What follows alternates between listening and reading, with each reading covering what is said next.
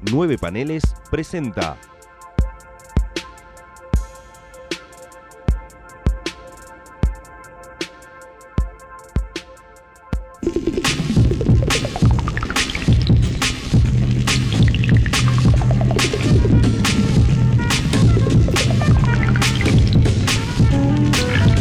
Hermandad condenada.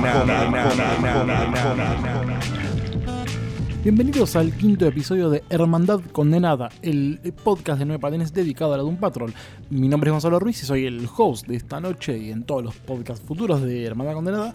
Y hoy este quinto capítulo es obviamente un recap al quinto episodio de la serie que se emite por streaming de DC Universe, que he titulado Paw Patrol.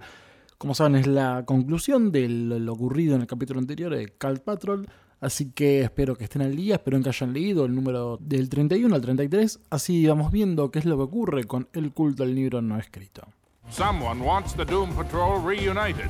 En un flashback a Nueva Jersey, año 1977, vemos a Chris y Jane en un recital de punk peleándose con varios skinheads. Llega la policía y se la lleva detenida. Jane es derivada a un hospital psiquiátrico, aparentemente, donde es violentamente maltratada. En Cloverton, Ohio, tiempo presente, volvemos a ver a la cucaracha Ezequiel, aquella que vimos en el segundo capítulo de la serie, eh, nuevamente haciendo un, parlamento apocalíptico mientras el declarador comienza a hacer desaparecer eh, gente y objetos. En la Doom Manor, Cyborg amenaza a Willoughby Kipling por haber fallado con el declarador. Rita, por su lado, está buscando a Elliot para saber si le está bien. En Newheim, Robotman y Chris y Jane se encuentran tocados por lo ocurrido durante el capítulo anterior con los arcones. Cliff arroja una bola de nieve que, chocando a cámara, se deshace, revelando que Newheim, revelando para ellos obviamente, que Newheim está atrapado en algo. La imagen se detiene, aparece un símbolo como de un video cargando y en la pantalla blanca aparece Mr. Nobody en la apariencia civil de Eric Morden, observando al creador visiblemente molesto por su aparición. El jefe Calder, que sigue prisionero de Morden, le propone aliarse para detenerlo le cuenta que el decreador existe por una cuestión de fe y la única forma de tenerlo es con otra cuestión de fe. El plan consiste en usar una de las personalidades de Jane en el pasado y así crear un nuevo culto. Mr. Nobody viaja al pasado y esto obviamente nos presenta más flashbacks. Uno en el 77, similar al del principio del episodio, o uno en el 66, donde Mr. Nobody, como narrador de la secuencia, nos cuenta el origen de los poderes de las 64 personalidades de Jane, viéndola ella atada en un laboratorio mientras le inyectan algo. Luego un salto al 78, donde llega lo de un Manor por primera vez. Pero volvemos al 77, donde una Jane atrapada en el psiquiátrico mientras está siendo interrogada por el Dr. Bertrand. El doctor trata de saber quién es Kate Chalice y Jane se ve visiblemente perturbada. Sin embargo, durante la interrogación, Jane cambia la personalidad del Dr. Harrison. Esta personalidad psicopatea a Bertrand con sus traumas del pasado y lo obliga a atacarse al borde del suicidio. Sin embargo, el ataque es interrumpido por Mr. Nobody, quien detiene la escena y le habla a Jane en off. Rita encuentra a Elliot, quien se encuentra solo en los jardines de la mansión, observando el ojo y completamente traumatizado por los sucesos ocurridos. Sin embargo, mientras trata de reconfortarlo, él desaparece. Choqueada por el hecho ocurrido, visiblemente desmoralizada al respecto, observa al jefe Calder caminando. De vuelta en la mansión, nadie parece entender qué hace Nice Calder de nuevo como si nada, que empieza a comer chocolate de manera desesperada. Vemos que cada vez que mencionan a Mr. Nobody, él vomita descontroladamente por una trampa que le dejó el villano les explica que, aunque parezca raro, ambos se aliaron para detener al decreador. De vuelta a 77, Mr. Nobody le cuenta al Dr. Harrison, la personalidad de Chris Jane, lo que está ocurriendo en nuestro presente y le pide que use sus habilidades de convencimiento para armar un culto a favor del recreador. En el presente, el jefe y Kipling hablan sobre el plan del recreador y el culto al libro reescrito, pero Rita al escuchar esto entra y los confronta por el simple hecho de que haya otra persona que vaya a sufrir como le ocurrió a Elliot anteriormente. Vuelven a convocar a Baphomet para buscar el libro, pero no parece encontrarlo. En el 67 nuevamente vemos al Dr. Harrison en acción, manipulando las mentes de doctores internos para que se unan al culto con ella. De vuelta al presente, Cyborg confronta al jefe por ser amigo de Kipling y le reprocha la falta de moralidad en sus actos, siendo que él sabe reconocer qué es el bien y qué es el mal. Le reinterrumpe la escena y le consulta al jefe si sabe algo sobre Nurheim, revelándole que Jane y Cliff están ahí. Por su lado, Kipling dice que Baphomet ya encontró el libro reescrito. En la van, yendo a buscar el libro, Larry habla sobre el jefe sobre lo que descubrió recientemente sobre su fuerza negativa, sobre cómo se siente al respecto y qué ve a sus seres queridos cuando la fuerza se escapa de él. Calder le sugiere que hable con la misma. Simultáneamente vamos viendo cómo la un Patrol ingresa a la casa donde se encuentra el libro y cómo Jane, en el 77, va creando el libro con ayuda de los internos. Así se revela que el libro es en realidad un perro. Una de las internas, Marilyn, le dice que las palabras deberían ser invisibles, para estar ocultas de los enemigos, y activadas con el sonido de una campana. Harrison le dice a ella que es la elegida que deberá buscarla a Jane cuando sea el momento de activar el libro. En el presente vemos un grupo de ancianos, todos los internos del pasado, con un gran sistema de sonido bailando en medio de la calle. Mientras en Nurheim, Jane y Robotman escuchan el sonido de afuera y vemos una vejentada Marilyn entrando a la ciudad, tratando que Jane recuerde lo que ocurrió en el pasado como parte de la misión que le dieron. Apareciendo el Dr. Harrison, ella les pide que toquen la campana en la ciudad, cuando la Madre Arcona y la Guardia Imperial se acerca para detenerlos. Mientras Marilyn los contiene, ellos hacen sonar el campanario y el globo se destruye. Con el sonido, las letras empiezan a aparecer en el berrito y al Willoughby Kipling leer estas palabras aparece el recreador, otro ojo gigante. La gente y los objetos desaparecidos comienzan a reaparecer. En la Doom Manor, el jefe revela que tiene que volver al cautiverio donde está con Nobody, pero antes de despedirse de todos, Morden empieza a dar en off y la Doom Patrol se pone en guardia. Cyborg prepara su cañón, pero Nobody detiene el tiempo y se llevan a Discolder, alegando que no le iba a dejar despedirse si ocurría algún ataque hacia él. Sin embargo, el brazo cañón de Cyborg se sobrecarga y explota, destruyéndole por completo el brazo. La noche vemos que el recreador y el declarador desaparecen, mientras Rita espera el regreso de Elliot. Cliff observa una foto del como humano, Cyborg observa el brazo dañado y le corta la llamada telefónica a su padre, y Larry tiene una pesadilla donde lastima a su mujer. En otro flashback al 77, el Dr. Bertrand y un ayudante se llevan a Chris Jane a una lobotomía, dejándole en una camioneta donde, se revela, el chofer es el jefe Calder. Sin embargo, Mr. Nobody le encarga hasta Jane una nueva y última misión, luego que se termine el fiasco del declarador, haciendo referencia a lo que le ocurrió al personaje en el tiempo presente de este capítulo. Finalmente vamos a la Jane actual, pintando y de golpe parece recordar algo y pregunta ¿qué carajos la Doom Patrol? Well done, my Doom Patrol. Well done. Es interesante ver cierto tipo de continuidad en esta, esta serie, en estos capítulos, digamos, ya en el quinto, siendo que el cuarto y el quinto fueron un capítulo doble, que siguen un poco la trama de lo que pasa con el jefe Mr. Nobody. Si bien el tercero también, Puppet Patrol fue así, la historia me dio la impresión como estar viendo un capítulo unitario o en la, en la jerga comiquera estar leyendo un one shot. Tenemos una historia que nace y muere en el mismo cómic o acá en el mismo capítulo de la serie. O sea, van a Paraguay por el dato de, del burro y se encuentran con Factopia. Pero no ocurre, no, no dan más pistas al respecto, salvo en el cuarto capítulo, cuando Crazy Jane le dice a Robotman que verlo en acción de manera tan violenta le mostró lo que es. Y de hecho, cuando los arcones, el cuarto capítulo, la torturan a Jane diciendo así es como ustedes se ven, y Jane ve un robot lleno de sangre. Me da la impresión de que acá es como que vuelven un poco a lo que es la búsqueda, esta búsqueda tipo atrápame si puedes entre la de un patrol y Mr. Nobody por los destinos del jefe Calder. Así que lo primero que vamos a hacer es vamos a ir directamente a los cómics antes de hablar de cuestiones del capítulo, porque bueno, como bien les dije el capítulo del podcast anterior, vamos a tener que hablar hoy del número 33 de un patrón del volumen 2 de Morrison, ya que es la conclusión de lo que ocurre en los cómics con el culto al libro no escrito. Obviamente la acción es completamente distinta. Como había dicho, eh, lo que ocurre con el culto al libro no escrito en los cómics, la acción transcurre por completo en Barcelona. Y mientras Robotman está atrapado en Nurheim solo y Revis, Chris Jane y Willoughby Kipling en Barcelona observando qué es lo que ocurre con el decreador, Kipling lo primero que dice es que no se puede tener el decreador, que él constantemente va a estar destruyendo cosas. Sin embargo, la resolución es bastante amarga se puede detener el decreador, pero detenerlo no quiere decir que va a, desaparecer y dejar de destruir el mundo. Simplemente lo va a hacer de manera muy lenta. Las cosas desaparecen, pero según Kipling, la manera de detenerlo, más bien lo que ocurre para detenerlo, que es una idea de Crazy Jane, no lo va a destruir, sino va a hacer que este efecto de desaparición va a ser más lento, va a ser nada, van a desaparecer objetos cada vez más chicos hasta que, bueno, momento eventualmente el mundo se va a destruir. Obviamente un final bastante amargo, que es muy propio de un cómic en el que duele es un tema que no se vuelve a tocar. De hecho, no se vuelve a tocar y cuando Kipling aparece en números mucho más posteriores por el final boss de Morrison, si se quiere, entre muchas comillas, no va a ningún tipo de mención al de creador ni las aventuras anteriores. De hecho, es muy interesante saber que se revela al final de este número que Kipling no tiene ningún tipo de relación con el jefe Calder. Acá son amigos los dos, hay una muy buena relación entre los personajes, pero en los cómics es completamente nula. Kipling aparece una cuestión de ser un caballero templario que está tras el culto del libro no escrito y nada más. No hay amistad, no, de hecho casi que huye de las cantidades de preguntas que tiene que hacer al jefe a Kipling para el respecto.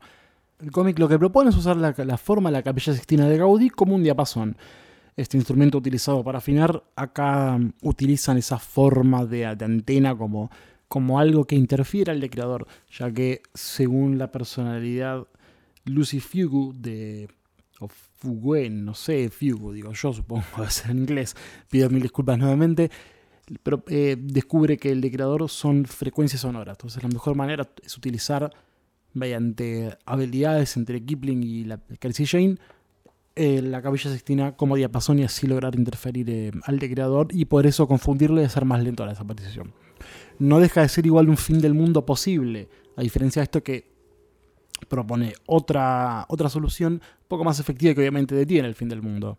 Y ahora hacemos un salto importantísimo en el tiempo. Saltamos del año 90 al año 2017, junio, más precisamente 2017, al volumen 6 de Doom Patrol, al número 6 de este run de Gerard Way, dibujado por Nick Derrington, publicado por el subsello ya eh, finiquitado, fenecido de DC Young Animal.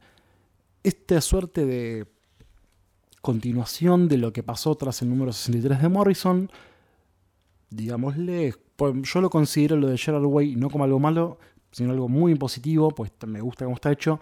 Un fanfiction que continúa como si número 64 no fuera con Rachel Pollack, sino si eran las aventuras de la de un patrón propuesta por Morrison. Es lo que quiere hacer Gerard a lo largo de sus 12 números y para mí queda muy bien parado, la verdad soy muy fan de este cómic. Seguramente voy a hablar mucho más en profundidad cuando llegue un momento en futuras temporadas de hablar de Gerard Way. Pero ¿por qué saltamos al 2017 y al número 6? Porque acá sale la personalidad del Dr. Harrison. Si bien no es una personalidad número 65, es una de las tantas que no vimos en existencia durante los números de Morrison. Acá la doctora Harrison es nuevamente la lideresa de un culto, pero las intenciones no son tan buenas que digamos. Tiene un grupo selecto de personas a las que les planea tirarles una genebomba encima para activar los poderes. Básicamente utilizar el concepto del nacimiento de los poderes de Crazy Jane frente a gente que obviamente va a morir ante la caída de una bomba porque no, son capaces de resistirlo. Es una suposición, no estamos hablando obviamente de un universo ficticio de cómic, obviamente una persona real como Gracie Jane tampoco hubiera sobrevivido, hubiera obtenido poderes de una bomba alienígena, pero bueno, acá todo da a entender que las personas morirían si caería la bomba.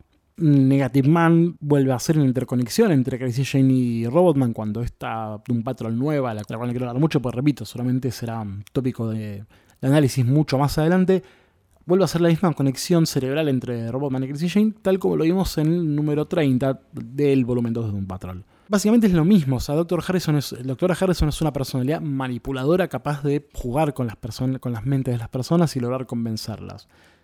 Obviamente acá los motivos son más siniestros, si se quiere. De hecho, Crazy Jane le cuenta a Robotman dentro del Underground que, el doctor que la doctora Harrison está buscando con una de las personalidades para sacar información. Básicamente está tomando, tomó el cuerpo de facto. Esos son los links más puntuales que hay del cómic. Y quiero mencionar una, una brevedad muy chiquita porque noté dos referencias muy divertidas al Mago de Dios a lo largo de este episodio. También, bueno, una breve referencia al exorcista cuando la Jane del 77 pronuncia la frase Your mother sucks cocks in hell, algo que dice Regan al padre Carras. Si vieron la película William Friedkin saben de lo que hablo. Pero bueno, la referencia más cercana que hay al Mago de Dios es en, un patrón es el número 25 de Grant Morrison, o sea, volumen 2, dibujado por Doug Braithwaite. No lo conozco mucho este dibujante, de hecho es el único número que hizo para Doom Patrol, que es una aventura, un spin-off de Dorothy Spinner. Si quieres saber quién es Dorothy Spinner, esperen más adelante cuando hable sobre el run de Paul Cooperberg, que es el creador del personaje, pero sin embargo entrará en acción, entre muchas comillas, en el run de Morrison, que le da más importancia a este personaje muy particular, que es una nena con cara de mono. Este es un número interesante de una metáfora entre el mago de Dios, los zapatos rojos y la menstruación femenina. Algo que también es un tópico un tanto recurrente en Dorothy Spinner que veremos en el desarrollo del personaje a lo largo del run de Morrison. Pero bueno, también esto irá mucho más adelante cuando hablemos no solo de o de Gerald Way, sino también de Morrison. A niveles generales ese capítulo me gustó, no tanto como otros, pero me gustó bastante. Demasiado original la resolución, tengo que aplaudir por eso. Primero por el simple hecho que soy muy fan del concepto del viaje en el tiempo. Y me da la de, haber estado bien realizado. No hubieron baches temporales, eh, no hubieron, sí, no hubieron baches temporales, no, no hubieron, digamos, cabos sueltos dentro de los problemas que suelen ocurrir, ¿no? El viaje del tiempo, ¿no? Como gente que discute que a veces hay dos o tres DeLoreans en las películas de al futuro sin darse cuenta. Obviamente es difícil escribir ciencia ficción y sobre todo en viajes en el tiempo y espacio, sé que te da mucho margen de error si se quiere, pero bueno, uno se puede jugar que es ciencia ficción. Pero bueno, el corredor del tiempo te da una cierta cantidad de leyes que uno debe respetar si quiere o no. O al menos que haga la lectura un poco más disfrutable, placentera, que no te deje dudas de por qué pasa esto no lo otro. Acá me parece que está muy bien utilizado la cuestión de ir atrás en el tiempo para solucionar algo, o más bien crear una solución. muy diferente a, por ejemplo, para hacer un referencia a otro cómic sobre viajes temporales, que es eh, los números 141 y 142, si no me equivoco, de Uncanny X-Men, los de Chris Claremont y John Byrne. Estoy hablando, obviamente, de días, días del futuro pasado, Días del Future Past, donde eh, la revista empieza con una posibilidad de futuro distópico, año 2013, que la única solución es los mutantes que están en un gueto arman las espaldas de los sentinelas, que son los que los vigilan, una máquina que, que traslada la conciencia de Kitty Pride, en ese momento Kate Pride, por una señora mayor, a la traslada su conciencia a la de la adolescente Kitty de los 80, la que conocemos como Shadowcat. Obviamente lo que pasa es que ella tiene que detener un suceso que ocurre en ese año para evitar que ese futuro ocurra. Acá es como una cuestión de carrera en el tiempo, de mientras el declarador destruye las cosas, pasó algo en el pasado que está tratando de detener eso mismo, y de hecho es muy curioso porque claro, Baptomet le dice la, primera convocatoria en Ice que no sabe nada al respecto y a los 5 minutos, aparentemente, no sabemos bien cuánto pasa el tiempo ahí, aparece Kipling diciendo Baptomet encontró algo. No, como que el tiempo son dos líneas paralelas que van corriendo a su vez y las dos transcurren casi, digamos, como si dijera que del minuto 0 al minuto 10 en 1977 y 2018, 2019 pasa lo mismo. Digamos, minuto 0 llega Mr. Nova y minuto 0 llega Nice Colder, no, los 77, 77, 2018. Minuto 5, aunque obviamente habrán pasado días, pero bueno, eso nos queda en la imaginación. Minuto 5, día 5, Jane arma el culto, siguen buscando la otra línea. Cuando ya está todo definido, ahí ya aparece el libro el culto no escrito, que obviamente ya tuvo su culto formado a lo largo del tiempo, entre el 77 y el 2018. Pero hablando de tiempo, hay algo que ya me está que un poco molestando, que es, en los flashbacks del 77, Crazy Jane está igual a como le vimos en 2018. Y Diane Guerrero, la actriz que no sé cuántos años tiene, eh, parece una mujer muy joven. ¿Cómo puede ser joven alguien en el 77 y en el 2018? Ya hay algo que, a ver, no es molesto en sí, pero es como, jueguensela o hagan gente vieja o hagan gente mucho más chiquita. Una de dos. O sea, encontramos justificaciones muy pavas dentro de todo con lo que pasa más que nada con Larry Trainer y Rita, y Rita Farr, ¿no? Porque, digamos, Robotman es un robot. Y la justificación estúpida que encontramos con Larry Trainer es que, bueno, está todo quemado, lo vimos quemado sin vendajes, y obviamente eso no está vejenta, pero, digamos, una persona que está con radiación del 61 al 2018 probablemente hubiera muerto de cáncer en un momento. Rita Farr, bueno, las cosas estúpidas que ella puede moldear parte de su piel, ¿no? Con este derretimiento que estamos viendo, para parecer siempre joven, pero aún así me parece un poco inconsistente. Eh, nada, un poco molesto ver esa Crazy Jane joven en momento punk y de repente igual sin ninguna cana, ninguna arruga en el 2018, todo bien. No, no, no me afectó en absoluto el disfrute de, de, este capítulo. A diferencia de otro personaje que sí me interrumpió bastante el disfrute, que es Cyborg. Ya esa pose de extremada moralidad del personaje me parece en absoluto completamente descolgada. La de un patrón no es algo moral. Si bien son buenos, son outsiders, son misfits, son personas que están no por fuera de ley, pero por fuera de cualquier margen social. Considerarlos a ellos como algo que están entre deteniendo, son el bien que tienen el mal, no coincide en absoluto. Obviamente pelean con supervillanos, pero son personas, sobre todo en Morrison, que es lo que más están tomando, son personas que no hacen las cosas por detener el bien del mal, sino básicamente por detener cosas raras que están pasando. Y bueno, en varios casos el fin del mundo, como también en este capítulo. Pero de repente ver a Cyborg reprochándole a Nice Calder. Primero, ¿quién sos para reprocharle a uno de los mentes más brillantes del universo de DC, de DC Comics? Nada, un adolescente caprichoso como es Victor Stone, al menos en esta encarnación. Pero no tenés altura moral para ir al frente con el jefe y acusarlo de una persona amoral por hacer tratos con eh, Eric Morden y por ser amigo de Willow y Kimberly me parece muy incorrecto. Yo no sé si están buscando un personaje para odiar o qué quieren hacer con Cyborg acá, pero mm, me parece que no está cuadrando en absoluto con el espíritu de la serie en sí mismo. Empezó un poco flojo para mí, pero la verdad que repuntó bastante. Muy divertido verlo a Alan Tudyk como Mr. Nova, me parece que es como un villano es perfectísimo bastante cómico. Sigo pensando que incluso eh, Jovian Wade como Cyborg son todos un cast perfecto. Que hagan con cada personaje lo que me molesta un poco. Rita Farr veo que la están encauzando un poco más. Ahora la hacen como alguien más protector, alguien que. No más protectora, alguien que empieza a tomar en cuenta en qué universo está parado. Arrojada tal vez por algún instinto maternal, algo que vimos cuando fueron secuestrados por Von Fuchs en el segundo capítulo. No, por Mr. Nova en el segundo capítulo que cuando se observan en esos lienzos en movimiento, ella viaja en pasado a un set de filmación y de repente aparece una cuna, ella se ve perturbada. es algo que exploraremos en futuros capítulos, pero el momento de esa actitud maternalista y no tan selfish, tan preocupada por sí misma, está desapareciendo y dándole lugar a una persona, un personaje probablemente más importante, algo que me da impresión que podríamos ver en el capítulo que sigue. Si vieron la promo, la promo ya sabrán de qué estamos hablando, ya sabrán de qué estoy hablando.